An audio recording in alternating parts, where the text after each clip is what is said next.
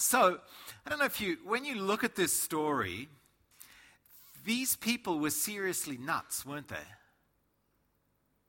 Like, think about it. Look, just look at the bit here at the end, which I love. He says, I don't have time to go into it all.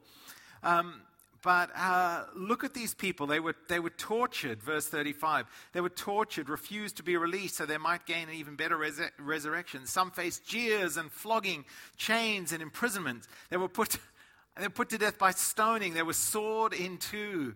They were killed by the sword. They went about in sheepskins and goatskins, uh, destitute, persecuted, mistreated. The world wasn't worthy of them. They wandered in deserts and mountains, living in caves and in holes in the ground. And they did it all. Why? For their faith in Jesus. That's just nuts, right? Isn't it? That's seriously bonkers. When you think about us, or let me, me, when I think about me, and I look at the way I live, it's actually not that different from the way people who don't have faith in Jesus live. And the profoundly challenging question for me is could I do this? Which is quickly followed by another question should I do this? Like, is this really meant to be a picture of what a life of faith looks like? Because um, let's expect a much smaller church if that is the case. Or maybe not. What, what is the thing What's the only thing that would cause these life choices to not be completely bonkers and mad and nuts? What's the only thing that would make them not nuts?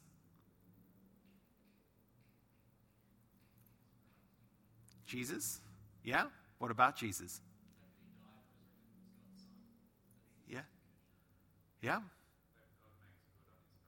Yeah? Well, that that the claims of Christianity are true, right? Like, if the claims of Christianity are true, that makes perfect sense. If they're not, that is complete stupidity. Do you agree?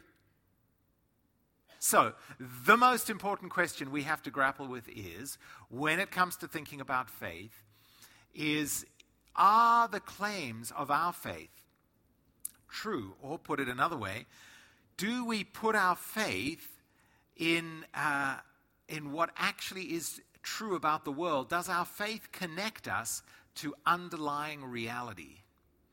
And uh, I think the reason many of us in the Western world or in churches like ours live lives that aren't that noticeably different sometimes. Because I think sometimes, even though we may come to church, and we may do the whole religious thing. I think sometimes we don't really actually believe that there is a God. we don't really believe it's true enough to live it out. And I speak entirely personally that faith, actually believing and living as though there is a God, is profoundly difficult in our environment. And so we're going to think long and hard about this.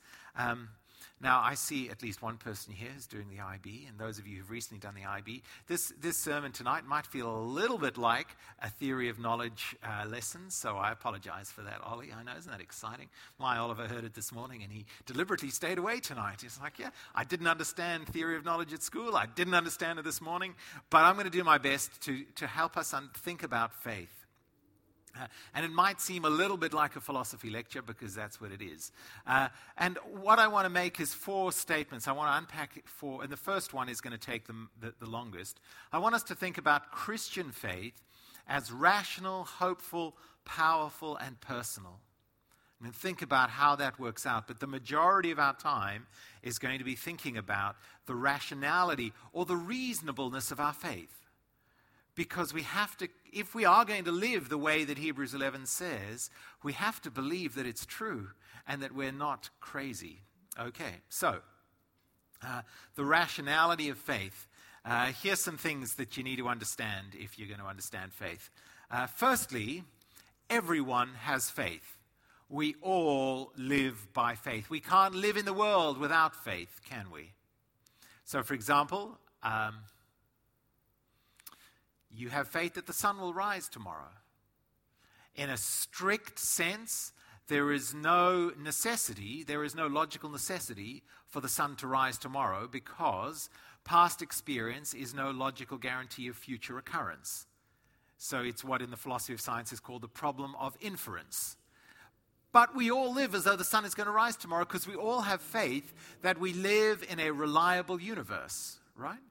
So, for example, you aren't here worrying at a, to, at a somewhat absurd level. You're not worrying that when you go home, your home will have turned into a giant mushroom. There's no reason at one level that it wouldn't have turned into a giant mushroom, right? Except that while you're here, you're not really worried about it. You're living as though when you go home, your home will still be there because that's the way it's always been, and you have faith that that is what will continue to happen. Uh, we live by faith in the area of relationships, don't we? That uh, how do I know that somebody loves me? Well, I, uh, for example, Margot, my wife, how do I know that Margot loves me? Well, she's not here. She's not physically present, but I have 23 years, actually a little more now, that's a bit scary, uh, 27 years of relating to her. Uh, and a whole bunch of, of history and facts and data that I can look back on. But in the end, I've still got to trust. I've still got to trust that, that what she has done in time and space in the past is an indication of a state of her heart that, will, that is true now and will go on in the future. It's not some long term devious plot of a maniacal sociopath to delude me, right? That is a logical possibility. Uh, I just have faith that it's not uh, actually the way it is. Now, one of the biggest challenges to living a life of faith consciously as a believer in Christianity is the sheer presence of material reality.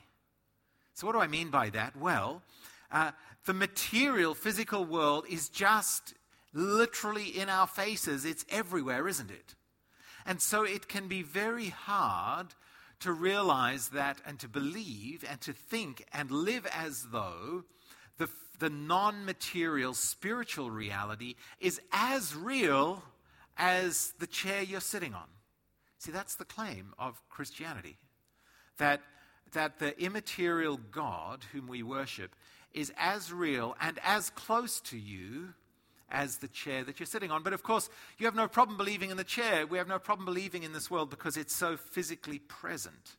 And we have to learn to uh, live with and see through the material reality now, saving faith means trusting in unseen realities, physical and spiritual, in the past, the present, and the future.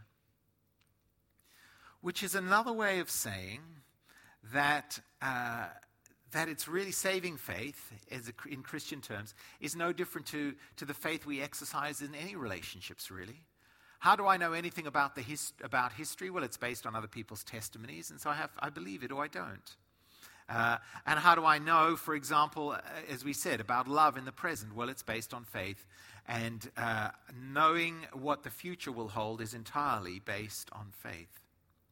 In Hebrews, saving faith is confidence and assurance that is a basis for living. So look how it's described, right? Faith uh, is confidence in what we hope for and assurance about what we do not see.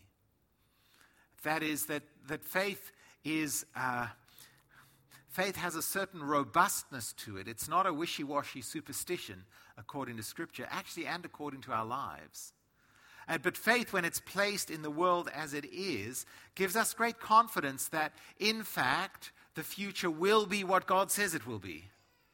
And it's so confident that that little word up there, assurance, actually comes from a legal background. And it's like you are assured of receiving an inheritance, right? There's a legal guarantee that you're going to get this thing. So uh, imagine your great grandpa has died, or your grandmother, or if it chooses you better, imagine your parent has died, but let's not, that could make us a bit sad, right? So imagine, imagine someone in your family has died, and they were very, very, very wealthy, and you are going to receive an enormous amount of money, um, and you have two crucial bits of information, two things you've seen that give you great assurance. What would they be? You've seen the will, and what else? The body.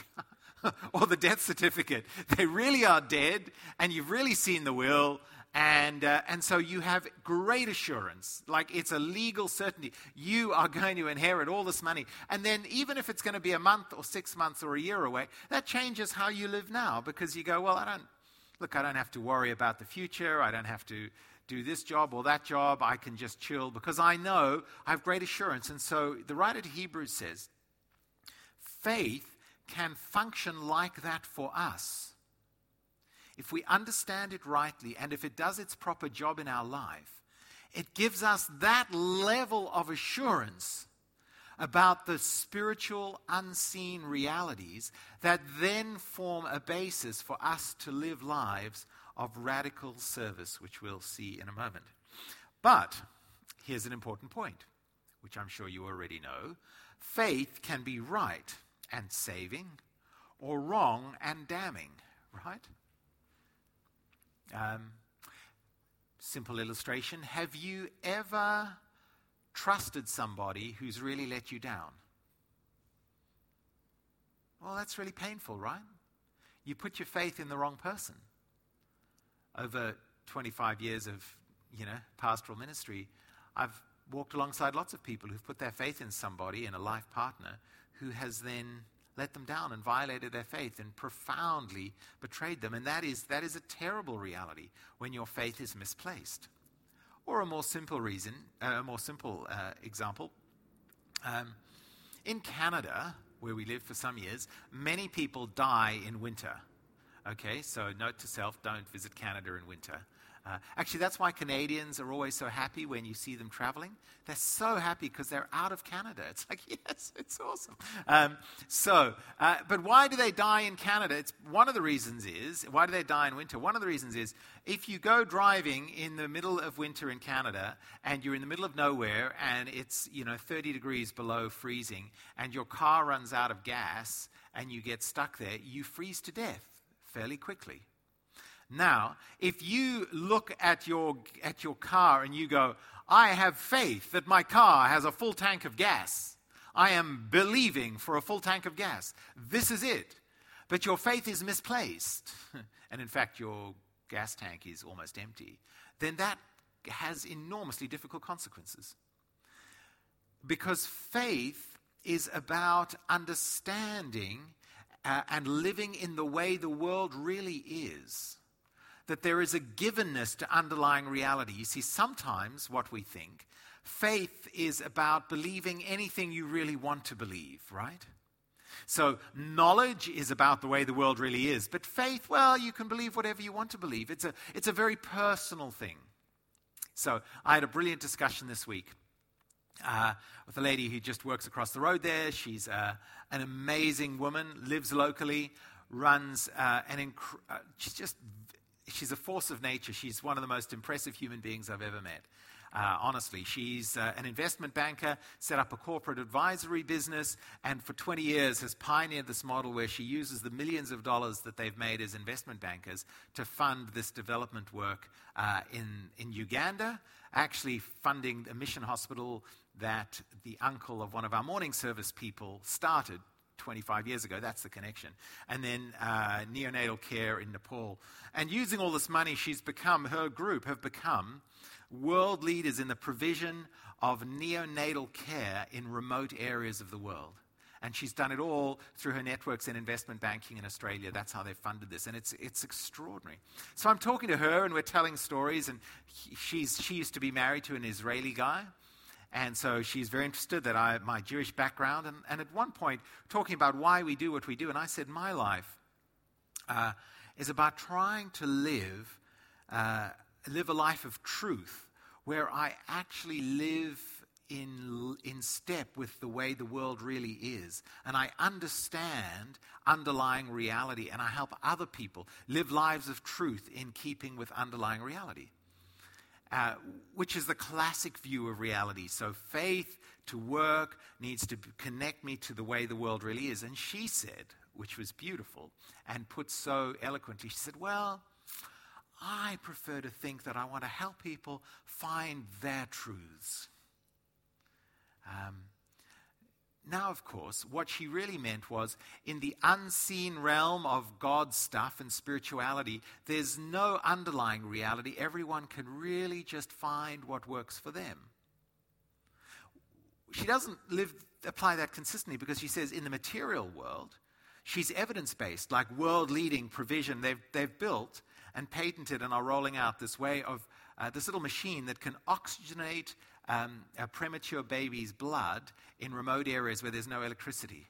I don't know how they do it. It's incredibly brilliant. So, so the world, you can't just make your own truth when it comes to science and medicine, unless you're an anti vaxxer, but that's another whole group of people, right? Um, in reality, you can't do that. There is a way the world works, and science helps us understand it. There's no reason at all. In fact, it's remarkably inconsistent to think, well, this world works this way, but in the non visible world, it's entirely different. In fact, in the non visible world, reality is indeterminate and you can make it up. It doesn't work that way. Faith, misplaced in the material or the physical realm, actually is very damaging. So, what we believe about non material spiritual realities matters. If you believe your car is full of gas and it isn't, you might die in a snowstorm.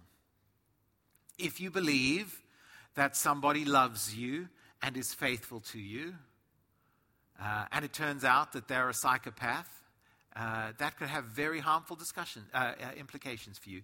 Misplaced belief in non material reality. So, what does that mean? Well, it means as followers of Jesus, we've got to really test the claims that Christianity makes about reality. We're making certain claims about the way the world really is, and we must never be afraid of testing our faith sometimes we, we can feel really bad about that as Christians, can't we? We can think, well, I just shouldn't, I shouldn't doubt, I shouldn't question, I shouldn't think. You go, no, no, that's not right at all. We as people of faith should think about these questions and grapple with them and wrestle with them more than anyone else because we're wanting to put, build our lives on these claims. So it's okay to think. It's okay to question. In fact, it's really good. So we've got to question these. We've got to, exp- uh, we've got to open our claims to um, scrutiny. But uh, the first thing as we start, not but, and the first thing we have to say as we start on this is right up front acknowledge that Christ, the claims of Christianity can't be proved by the scientific method. There is still this argument that is brought out. I don't know if you've had it with your friends who aren't yet followers of Jesus, who go, Well, prove, you can't prove Christianity to me. Of course, they don't apply that same standard of proof to almost any other area of life, um, particularly if they're anti vaxxers. Um, but. Uh, and so, so actually, there's a bit of a, an anti scientistic response or scientism. But, but listen, the scientific method won't prove Christianity. In fact, uh, here's a quote from Dallas Willard. He's got a great, if you're looking for a book on apologetics, on, on uh, commending the faith, uh, there's a new book, The Allure of Gentleness Defending the Faith in the Manner of Jesus, is a wonderful read. And Dallas says this the method of validating a theory in biology doesn't work particularly well in astronomy. Method is always tied to subject matter.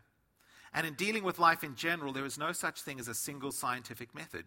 This has become the quandary of our culture because everything that really matters in guiding life falls outside of science. Right? So you can't do a double blind clinical trial to test whether somebody loves you. It, it would be a nice way to go. Should I marry someone or shouldn't I? Well, if I can just uh, create an alternate universe where we don't get married and one where we do get married and we see what the outcomes are that you know and then we choose you can't life doesn't work like that in any area that really matters. So when it comes to god if god is a person and a spiritual being we have to say what is the method that we use to validate our claims about a relationship? So if i claim that you love me how do i validate that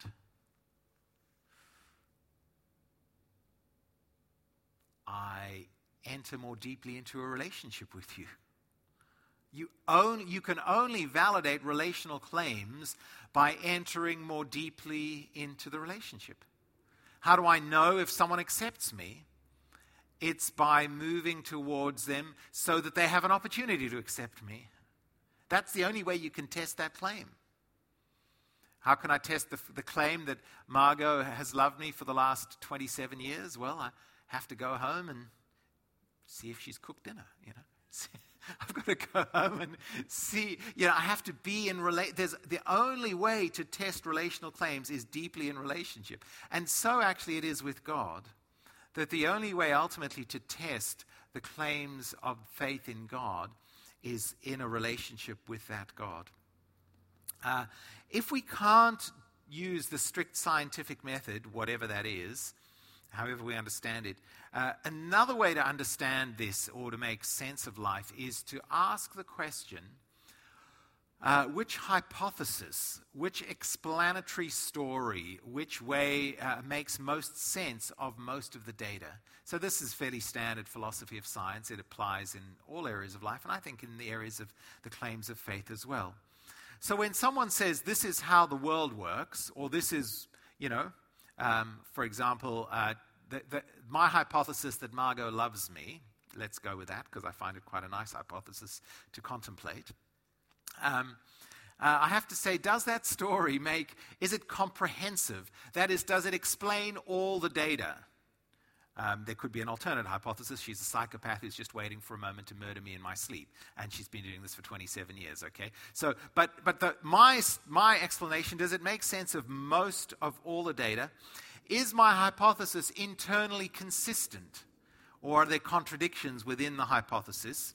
Is my hypothesis congruent with reality? That is, does it actually fit with the way the world works? And finally, which I find very interesting, even in the sort of philosophy of science field now, is is, is this hypothesis compelling? Like, is it elegant? Is it beautiful? Does it just make sense? There's a, there's a non rational beauty or elegance or compellingness around uh, around hypotheses, around claims that even the most radical scientists, like the, even scientists who, who practice in those seriously hard disciplines like particle physics, will get excited when they discover a particular way of understanding the relationship of subatomic particles. And suddenly all the maths work, and they, oh, that's, that's, it, you, have got to believe it. It's just true, right? So uh, when it comes to God, our Christian faith, we have to ask ourselves does the, does the claim that there is a God make uh, sense of more data than alternative explanations? Is it more internally consistent than other explanations? Is it congruent with the world as we find it? And is it compelling? Keller puts it this way is the, the, the gospel story is so compelling that we would want it to be true even if we didn't believe it to be so. Isn't that cool? Like it's, it's that beautiful, right? Um, so let's have a think about this. What exactly are the claims, the foundational claims of Christianity that Hebrews 11 makes? They're fairly basic. You might say, why are we spending so much time on these? Well, because if we don't, if we're not really deeply, profoundly existentially and intellectually convinced of these claims, we're in trouble. It's very hard to live a life of faith. So, so these are the big ones that we've got to grapple with. One, God exists. Okay? It's not a given, it's a claim. Is it true?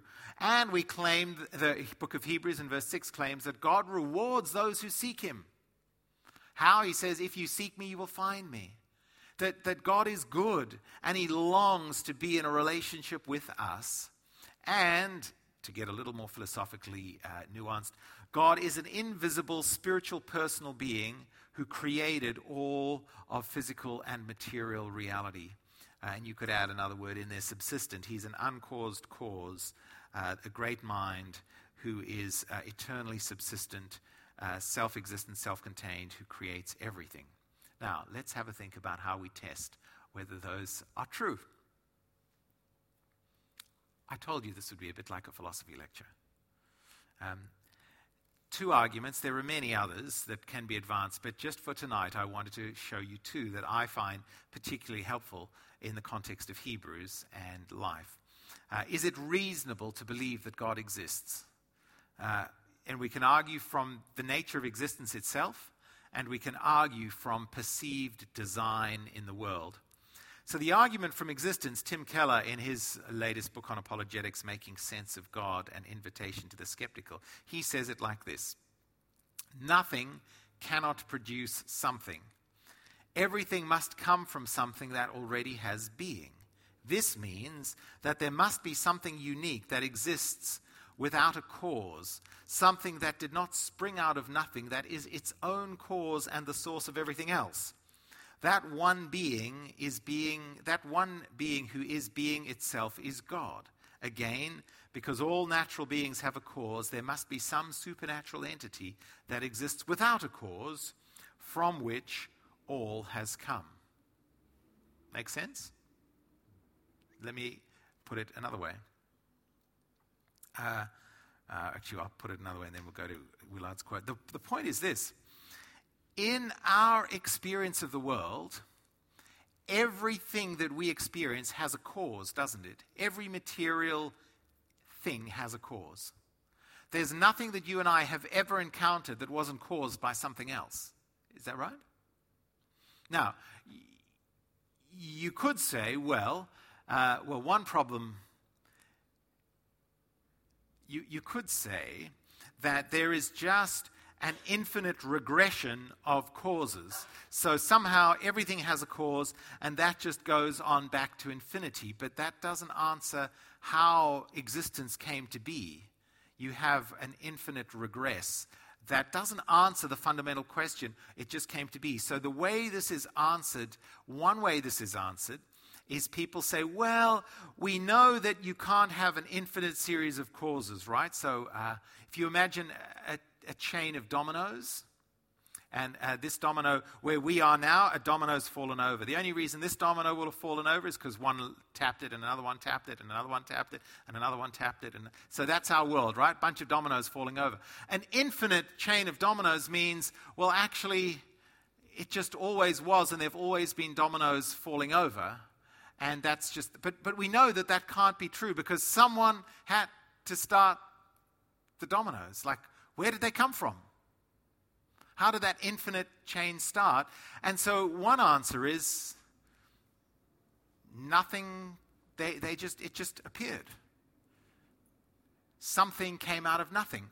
The popular answer you might get from your friends is, well, the Big Bang. Uh, no scientist in writing in a peer reviewed journal would argue that the Big Bang is a hypothesis that explains the origin of matter. So one view is really the, is, is just nothing, something came out of nothing.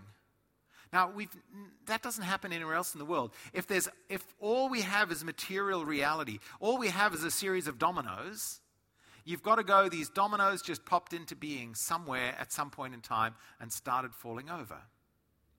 The Christian hypothesis is different. The Christian claim is at the, at the start of the series of dominoes, what do you have?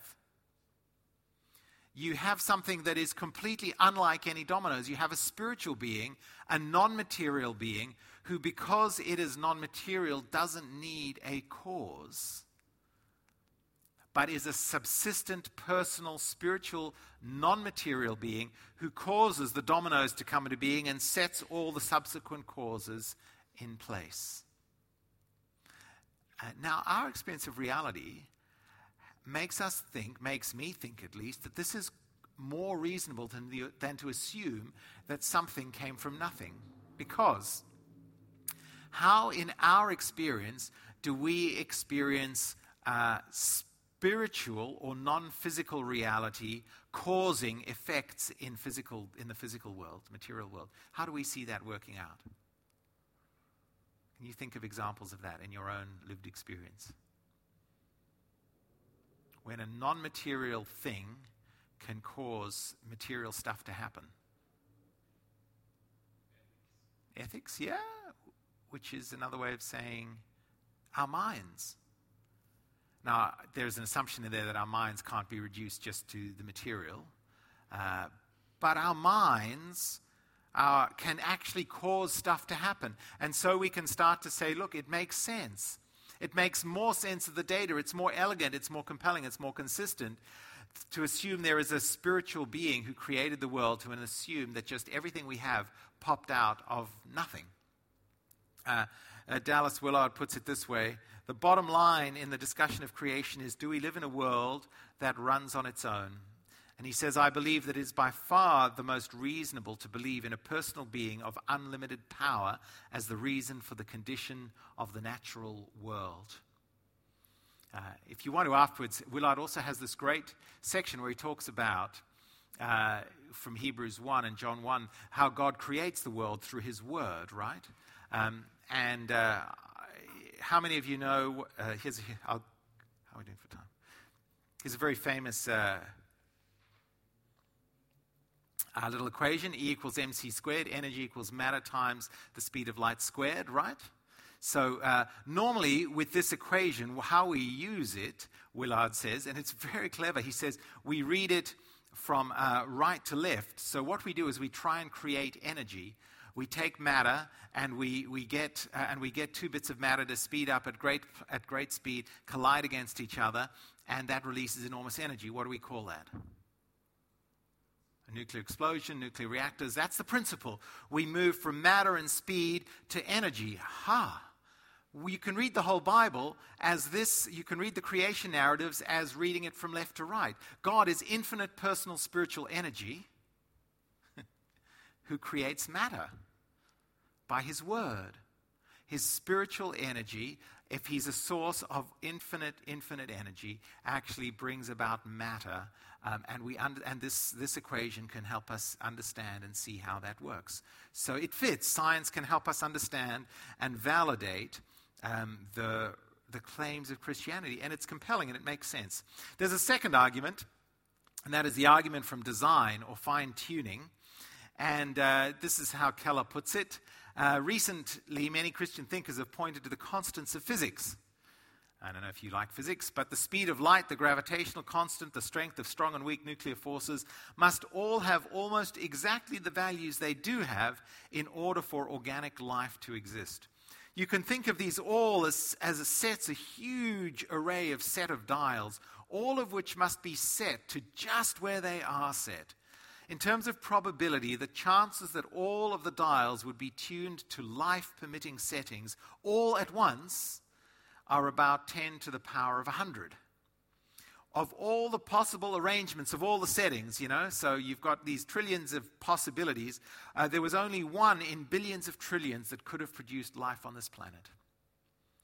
So I, I find it so imminently reasonable to believe in the, the Christian hypothesis and explanation of the world because the alternative is listen, something came from nothing which we never encounter anywhere else. If that's a magical view, if ever there was one. That's a superstitious, faith based view. Something came from nothing. And the something that emerged out of pure chance, absolute, complete randomness, there's one in a gazillion, trillion, billion chance that this something that emerged just happened to be perfectly suited to you and I being here and living. And you go, huh? That's one alternative. The alternative is we say there is a God who is this infinite source of energy who spoke, and by his word, he created matter, and this matter was perfectly organized so that people like you and I could live in this matter so that he could have a relationship with us. That's the alternate story. I know which story I think makes more sense. it's the one that God is at the center and uh, is the one who is in control of all things. Uh, ultimately, non belief in God is an act of faith because, because there is no way to prove that the world and all that is within it in its deep mathematical orderliness and matter itself all simply exist on their own as brute facts with no source outside themselves. If the theory that God exists leads us to accept what we find, leads us to expect what we find, whereas the belief that there is no God does not. Why not move ahead, at least tentatively, by adopting the theory that God is there? Just makes sense. It's so reasonable, isn't it? It's so obvious, so compelling, so beautiful.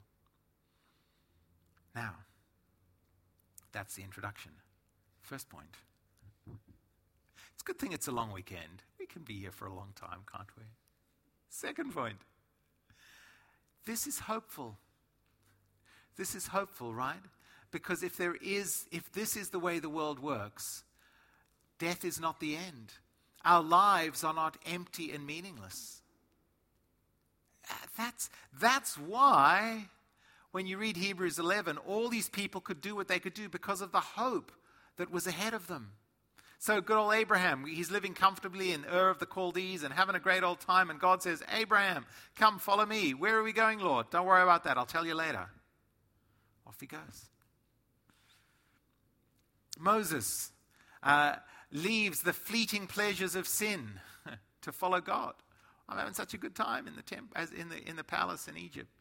Go to the desert, Moses. Oh, no. Why? Don't worry, I'll tell you. It'll be okay. Okay, let's go. It's hopeful. Death is not the end. It's also powerful. What we believe about the world is a source, and our faith is a source of immense power. What do I mean by that? Uh, well, Hebrews 11 says that the power that these people had to live radical Christian lives came because of their faith, because they believed that this was the way the world worked. And guess what? For two th- we have 2,000 years of history to show the power of faith. The power of faith is what, what moves followers of Jesus to do radical things, to give away their money for the poor, to stay in cities when the plague would come rushing through the city, and all anyone who had any money and means would get out of the city and run to their country estates, and the Christians would stay and care for the people dying of the plague and then die themselves. That's the power of faith to serve it's the power of faith that says Christians will overturn social structures, so transform slavery, the transatlantic slave trade, the modern day slave trade, transform the role and the rights of women at extraordinary cost to themselves, transform the way uh, abortion and infanticide was practiced in the ancient world. We have 2,000 years that says, you know, that it's the power to give away money. Right? We talked, Fiona was talking about that before, about our offertories here. Listen, um, even though we might go, oh, offertory's a little down, the data of 2,000 years is when people believe this explanation of the world and we really believe it, then and only then are we free to, to, to give away our money. Because if, if this world is all there is, why would I be generous? But if God is God, then money is a means to an end. And, I can, and, and the data is clear Christians are far more generous than people who don't have faith. Uh, that's just true powerful. How do you resist sin? How do you resist the, the fleeting temptations of sin and evil? Well, it's faith. It's a better vision of what your life is about. But it's also intensely personal, isn't it? Because here's my confusion. I find myself very confused a lot of the time. For me, uh, Christian faith, these claims are so obvious and compelling and so true I can't understand why every. It really perplexes me why everyone doesn't believe this. Like, it's so obvious. Here's another thing that perplexes me. You may have noticed this about me. Um, I'm really quite a compelling and convincing arguer. Like, I, could, I can sell anything to anyone, really. And I'm very convincing. And, I, and I've got my head around these arguments. I, I'm, most people I talk to haven't thought as much and read as much about this sort of stuff as I have. So even this brilliant investment banker across the road, brilliant as she was, I've just read a whole lot more than she has. And, and I try to convince her, and even with all my rhetoric ability and my winsome boyish charm and my I don't know why people don't they still don't get it. I've discovered that I can't argue anyone into the kingdom of God. I had a fair crack with my brother and my mum.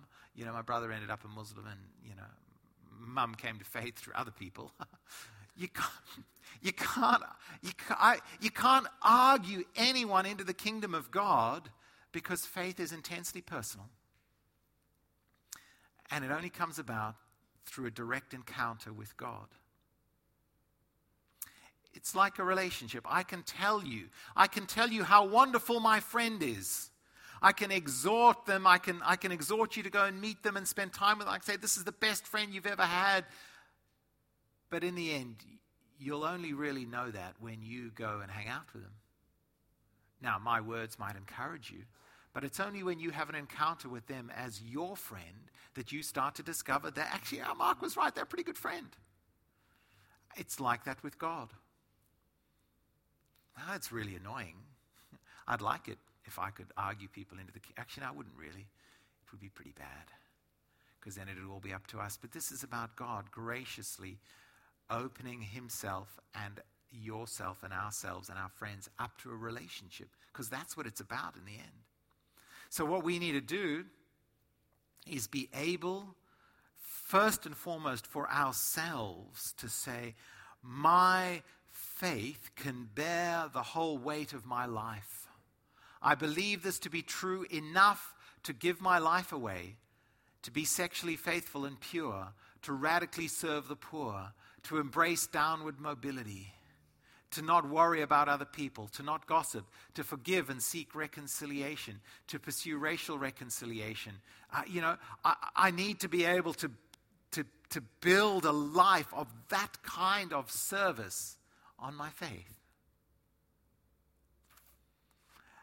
And then as we do that, we have to be so prayerful that God would open up our friends and our loved ones and open up their hearts to, to connect with them and touch their lives and draw them into a personal experience of God Himself. Because that's the only thing that will do it. Let's pray for that now and uh, come to the Lord. Our great God, we ask you to. Uh, have mercy on us. Thank you for our. Uh, for the reasonableness of our faith, that this it does make so much sense, Lord. And I pray that in the days and weeks and months ahead, we will be a church where we, we know this faith and its reasonableness, its rationality, and that gives us hope and power to live differently for you. And I want to pray for our friends and family. Oh, Jesus, those who don't know you, those who we care about, just move towards them tonight, Lord. Appear to them, if need be, in visions, in dreams. Work directly on their hearts so that they have such an encounter with you that they have to come to us and ask us to explain what on earth is going on and what are you doing in their lives. Oh Lord, we long to see people in this city and in this world come to know you and experience all that we know of you. So, so do this, we pray. In Jesus' mighty name. Amen.